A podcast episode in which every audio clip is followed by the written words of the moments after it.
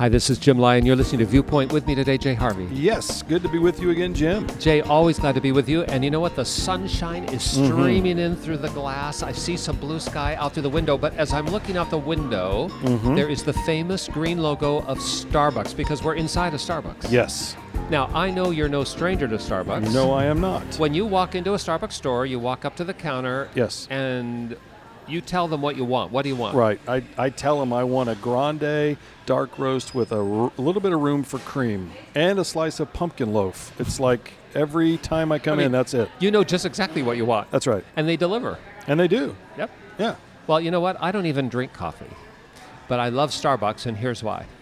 They have dark chocolate covered graham crackers. Now, most people are not aware of this. Yeah, I was not. they're, they're, they're in little pockets. Sometimes they're up by the cashier. Sometimes they're in a separate rack, but they are dark chocolate. Now, they have milk chocolate, not so good. The dark, though, and the texture, that dark chocolate, so thick over that graham cracker, and the texture of the chocolate and the graham cracker, so Wow. fine. You know, texture matters. And then Yeah. the chocolate is so thick that when you bite through it and you take the thing away from your mouth, you can see your teeth marks through the chocolate. Now, Wow. I'm talking, Jay. Yeah, I'm- This this is a high for me.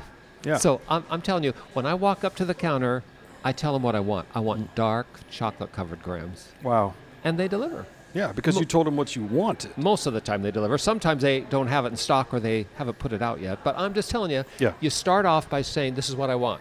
Mm-hmm. Now, there's another cool thing about Starbucks, and that is it's kind of a meeting place, isn't it? Yes, it is. Not only can they deliver what I order, Mhm. but it's a place where I just meet up people like, Hey, I'm meeting up Yep. with you. That's right. Yeah. And, you know, it's not that I don't want you to come to my house. Right. It's just that, hey, I don't have to clean up my bedroom or my kitchen for you to drop by. Yeah, we all need that third place, right? That that place where it's not home, where we love our homes, uh, but there's always something that can be done.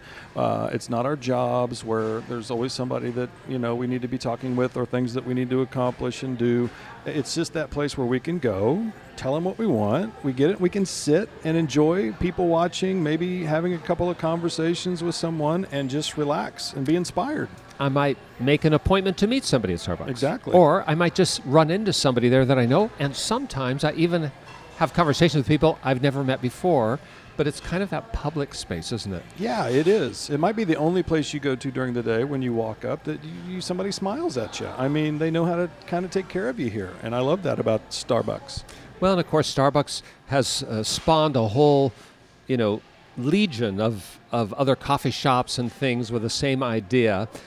But the concept of a meeting place where we can go meet other people, where we can think and talk and not bear the responsibility of a chore just in the moment is really powerful. And it strikes me that sometimes in my life I've thought, you know, if I want to meet God or if I want to figure out life, if I want to ask questions about life, if I want to just think, man, do I have to go to that cathedral like building? Do I have to find a steeple somewhere? Do I have to have some stained glass? Right. Or is it possible that out in ordinary life, I could also meet God? What do you think? I think that we have to come to this truth that God is not in the building.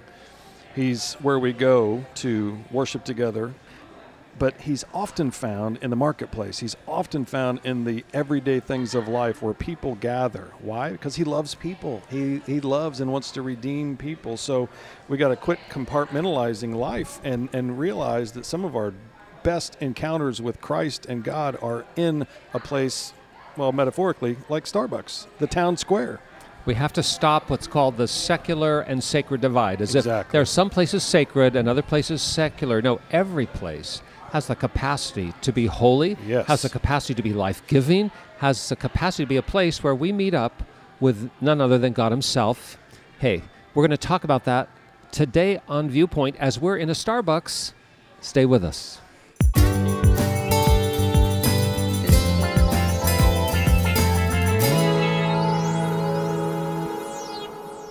So, Jay, when Yes. you think about Jesus, mm-hmm. Who is the exact representation of God, I mean, the scripture tells us that when you see Jesus, you see the Father, that he is God in human form, or as the Apostle John told us famously, he was the Word, the Word, the idea, the ideas of God who became flesh, Right. came in human form and dwelled among us. All right. When you think about this Jesus guy and that he's actually the face of God, mm-hmm. and you think about him walking in this world in the flesh as he did 20 centuries ago, where do you think most of his ministry took place? I mean, the famous teaching, the stories, the, the parables, the things that are iconic in our memory. Where was that delivered? Where did it come out? Well, I would assume that they were done in the temple or the church, but something is telling me that that's not true. And you're about to correct me on that. Well, I'm not setting you up. okay. But I think you, you reflected what most people would just kind of assume. Well, he probably went to the famous temple on the Temple Right. Mount, and boy, that's where all this great teaching was delivered. And he did teach there in the courtyards. We get that. But it was actually a small proportion of his ministry. Uh, we think about the Sermon on the Mount, but you know what the Sermon on the Mount is? It's about on the mountainside. The it's mountain. outside under the blue sky where crowds had gathered. We know that Jesus was like on a boat because crowds were on the seashore, and so he got in a little boat and pulled out from the shore so he could talk to the people who were just gathered. It was not a house of worship. Yes, he went to the synagogue, which was the house of worship of his time in his culture, and yes, we have some teaching from there, but honestly, again, small proportion of what he actually did.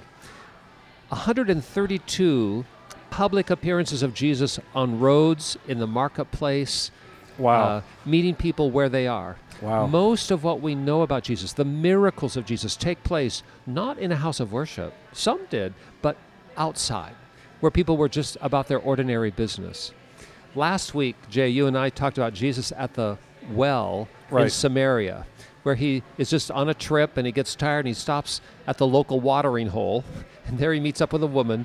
And in that conversation, her world has changed. It's not in the house of worship, it's not on the Sabbath day. It's just ordinary life where Jesus is changing lives, bringing life today.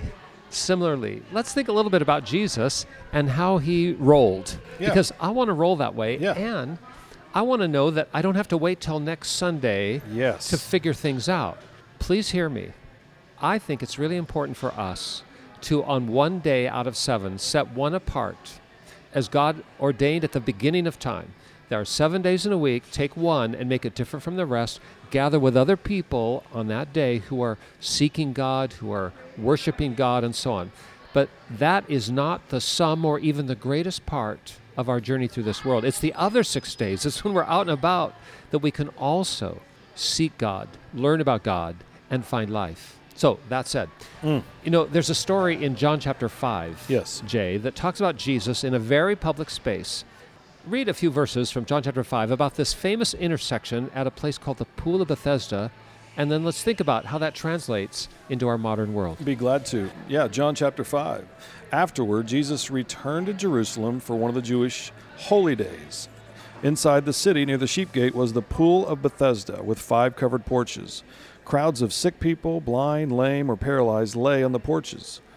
One of the men lying there had been sick for 38 years. When Jesus saw him and knew he had been ill for a long time, he asked him, Would you like to get well? I can't, sir, the sick man said, for I have no one to put me into the pool when the water bubbles up. Someone else always gets there ahead of me. Jesus told him, Stand up, pick up your mat, and walk. Instantly, the man was healed. He rolled up his sleeping mat and began walking. Wow. When we come back, we want to talk about Jesus out in the marketplace. Jesus, you might say, at a Starbucks of his time, right there at the Pool of Bethesda. And I want you to know that we're always glad to hear from you. And we have a toll free number that goes 24 hours a day, seven days a week, with a live voice of our ministry team. And I'll give you this number again at the end of our broadcast. But for now, just write this down 1 800 757 VIEW. That's 1 800 757 8439. You've got a question, you've got a prayer request, you have a thought you want to share. We want to hear from you. We'll be right back. Water you turned into wine. You opened the eyes of the blind. There's no one like you. None like you. Into the darkness you shine. And out of the ashes we rise. There's no one like you.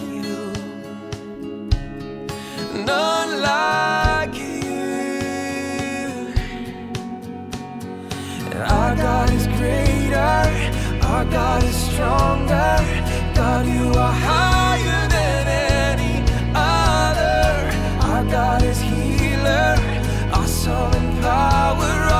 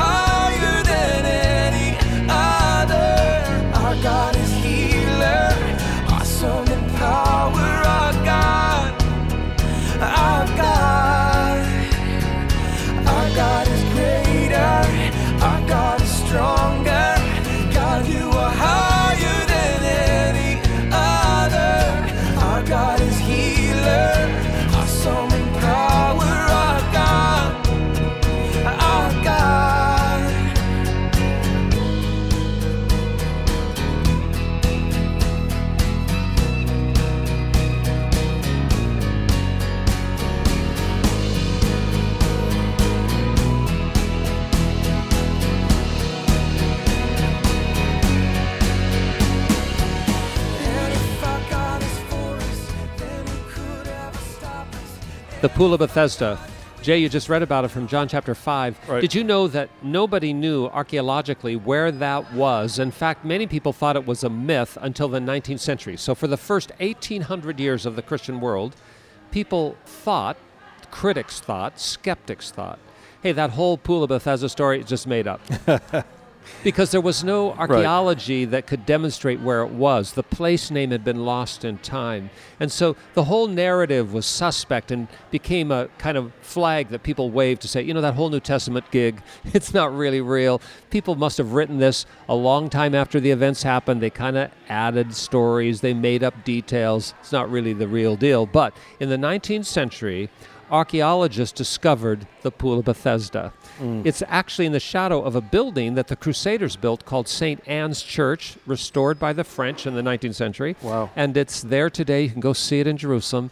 And the Bible tells us it was just outside the sheep gate near the temple. Wow. These are markers that Yes. tell us just where it was, Right. and that's where it is today. You can see it right by the Temple Mount on the north side in Jerusalem today. Yeah. What's important about that in our story, though, is this intersection of public life was in the shadow of the most grand house of worship Right. the world at the time had known. It'd be like going to the plaza outside of Notre Dame in Paris, or maybe the beautiful intersection of streets and the kind of the cobblestone that's out front of St. Paul's Cathedral in London. I mean, these are huge Right. works of architecture and art, spectacular, sacred ground by most people's measure. But the miracle didn't take place inside. It wasn't inside St. Paul's. It wasn't inside the cathedral at Notre Right. Dame. It was out there where people were just out walking around. And these pools provided water for the temple. Because in those days, as today, you have to have some water, keep the thing clean, gotta have water from which to drink, and so on and so forth. So in this intersection, all kinds of people would gather.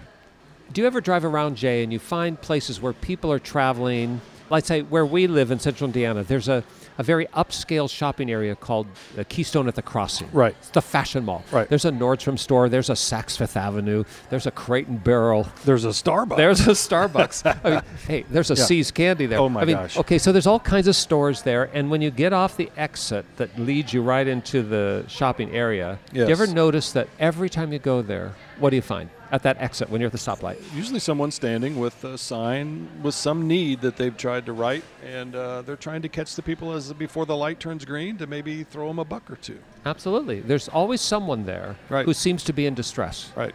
Why do you think they're there? Why, why there? Why not? Why not in the corner of the Starbucks where we are right here? Well, they know that uh, most of the people in that area are going to be heading towards that thriving uh, area of their town where all the life is, where all the stores are, and that they probably have money. There's traffic, people are there, it's a destination, and people with means, Yes. uh, all kinds of people go by there. Uh, not so much on every other corner.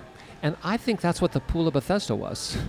See, it's on the way to the temple, it's on the way to Notre Dame, it's on the way to St. Paul's, it's on the way to this grandiose place that people from all walks of life. And so you've got all walks of life there, but when Jesus is walking by, who does he notice? Yeah, he notices the one that is in need and has been ill for 38 years.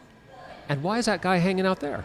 The scripture tells us that he thinks that if he can get in the water, there's a, a kind of understanding that this particular pool can be a place of healing and and there's some kind of superstition by some people's measure there's some kind of signal that when the water stirs that the first person who gets in the water has some kind of healing property Right.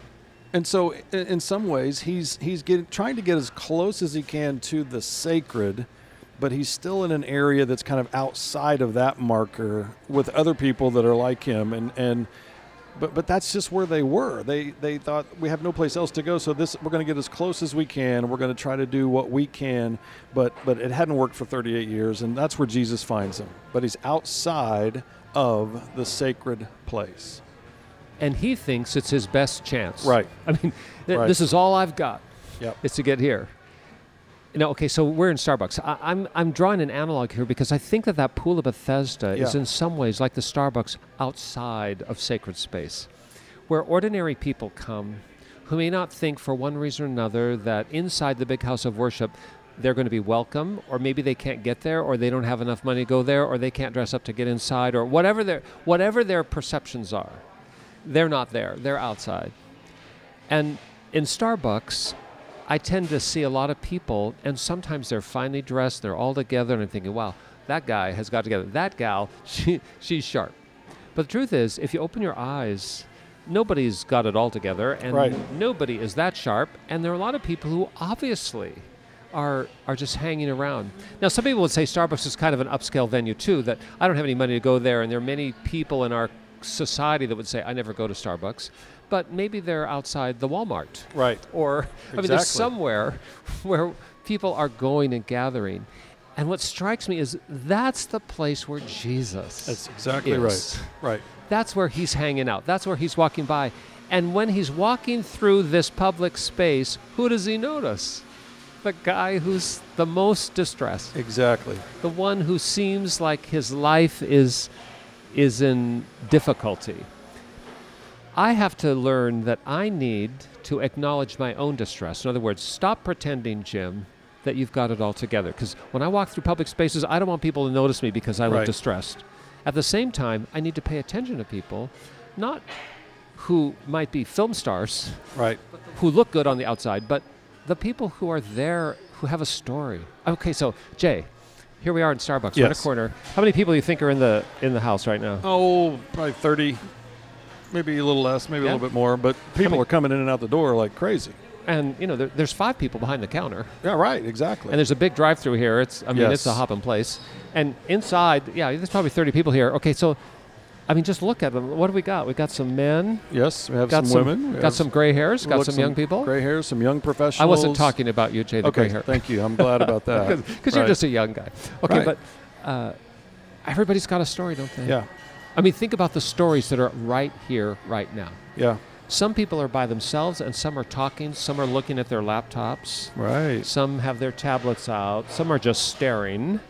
And One I'm looking over, and. I'm looking over at the at the uh, the bulletin board, so to speak, too. So other people know that this is a place where so many different people come. So they put up their advertisements of what they're doing in other parts of the village, uh, of the town square, so that when you're over there putting sugar in your coffee or cream, you get a chance to look at uh, what else is going on in, in the surrounding area. So it is a hub, and it's very diverse.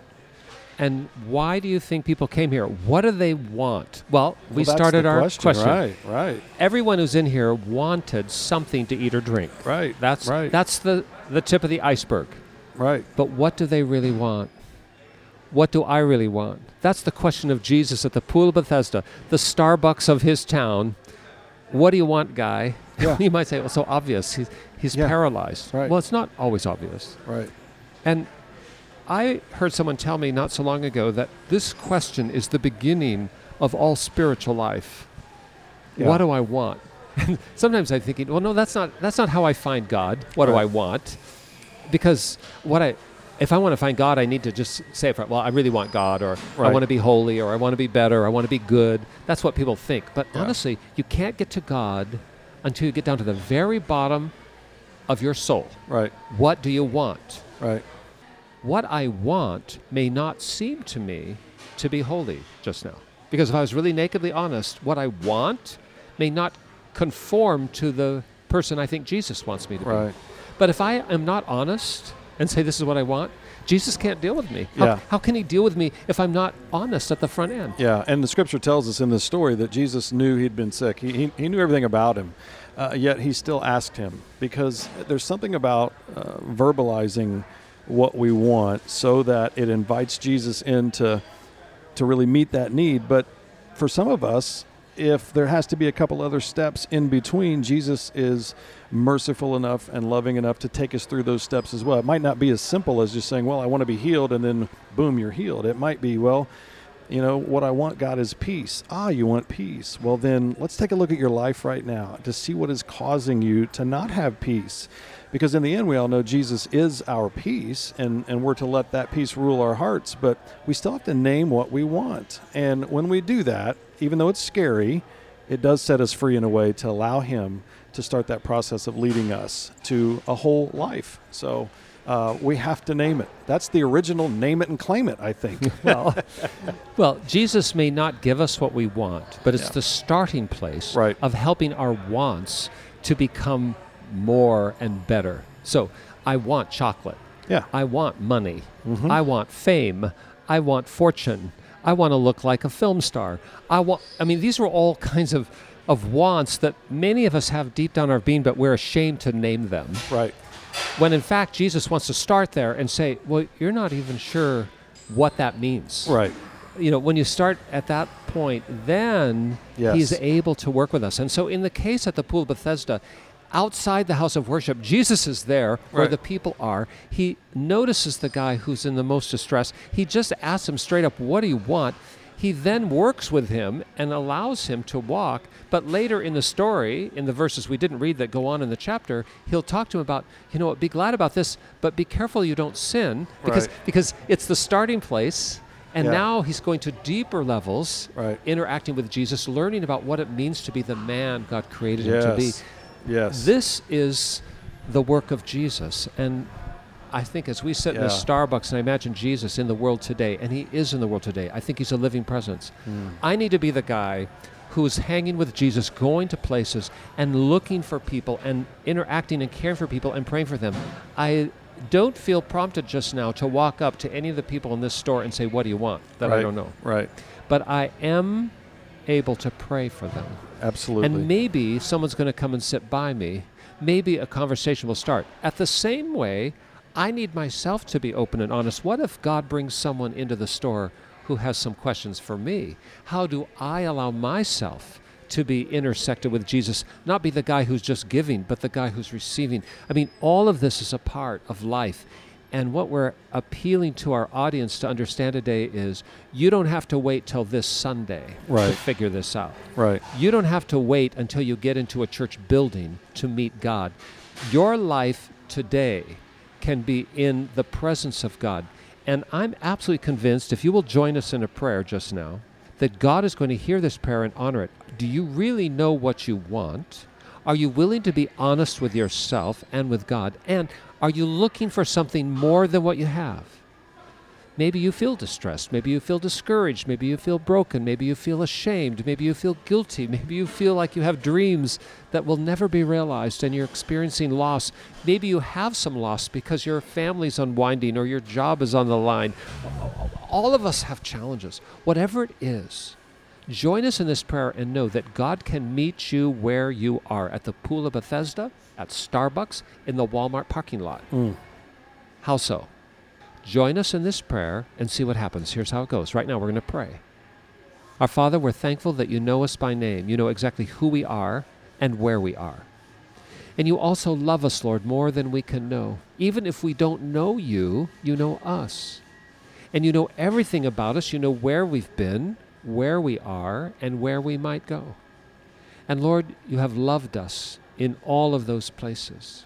And today I ask for everyone who's joining us in this prayer, for everyone who's like the guy by the pool of Bethesda, for everyone who's like Jay and like me, who's thirsting for more. Help us to know what we want, Lord, and to be honest about it. And then, Lord, help us to see you meeting us. I pray that in the next seven days, between the moment of this prayer and seven days from now, you will cause someone who bears your image and your spirit in the name of Jesus to intersect with us somewhere and help us to know this prayer is being heard and answered and that you are calling us to new life, better life, whole life. Mm. I believe, Lord, that this prayer has power. Yes. And I pray that you will honor everyone who joins us in this prayer just now. And we pray in Jesus' name. Amen. Amen. Now, you're saying that can't work. no, no, I promise you it can work. Oh yes. And if you're if you're meaning business with God, you're going to go to Starbucks, you're going to go to Walmart, you're going to go somewhere and God is going to meet you there just you open your eyes and your heart to see. But you're still skeptical? You have a prayer request, you have a concern, you've got a question, you have a comment? Call us up. Dial this number toll free, seven days a week, 24 hours a day. We're by the phone. This is the number 1 800 757 VIEW. That's 1 800 757 8439. We're by the phone. We want to hear from you. But Jay, I know there's some people are thinking, wow, I'm not sure I'm ready to get on the phone and talk to a live person right. yet. What can they do online? They can go online and uh, go to www.cbhviewpoint.org. CBH, Christians Broadcasting Hope. That's who we are. Viewpoint is the name of our program, cbhviewpoint.org. You can read about the ministry there. You can also send us an email. We will type back a reply, I promise. Or at the last, just send me a letter.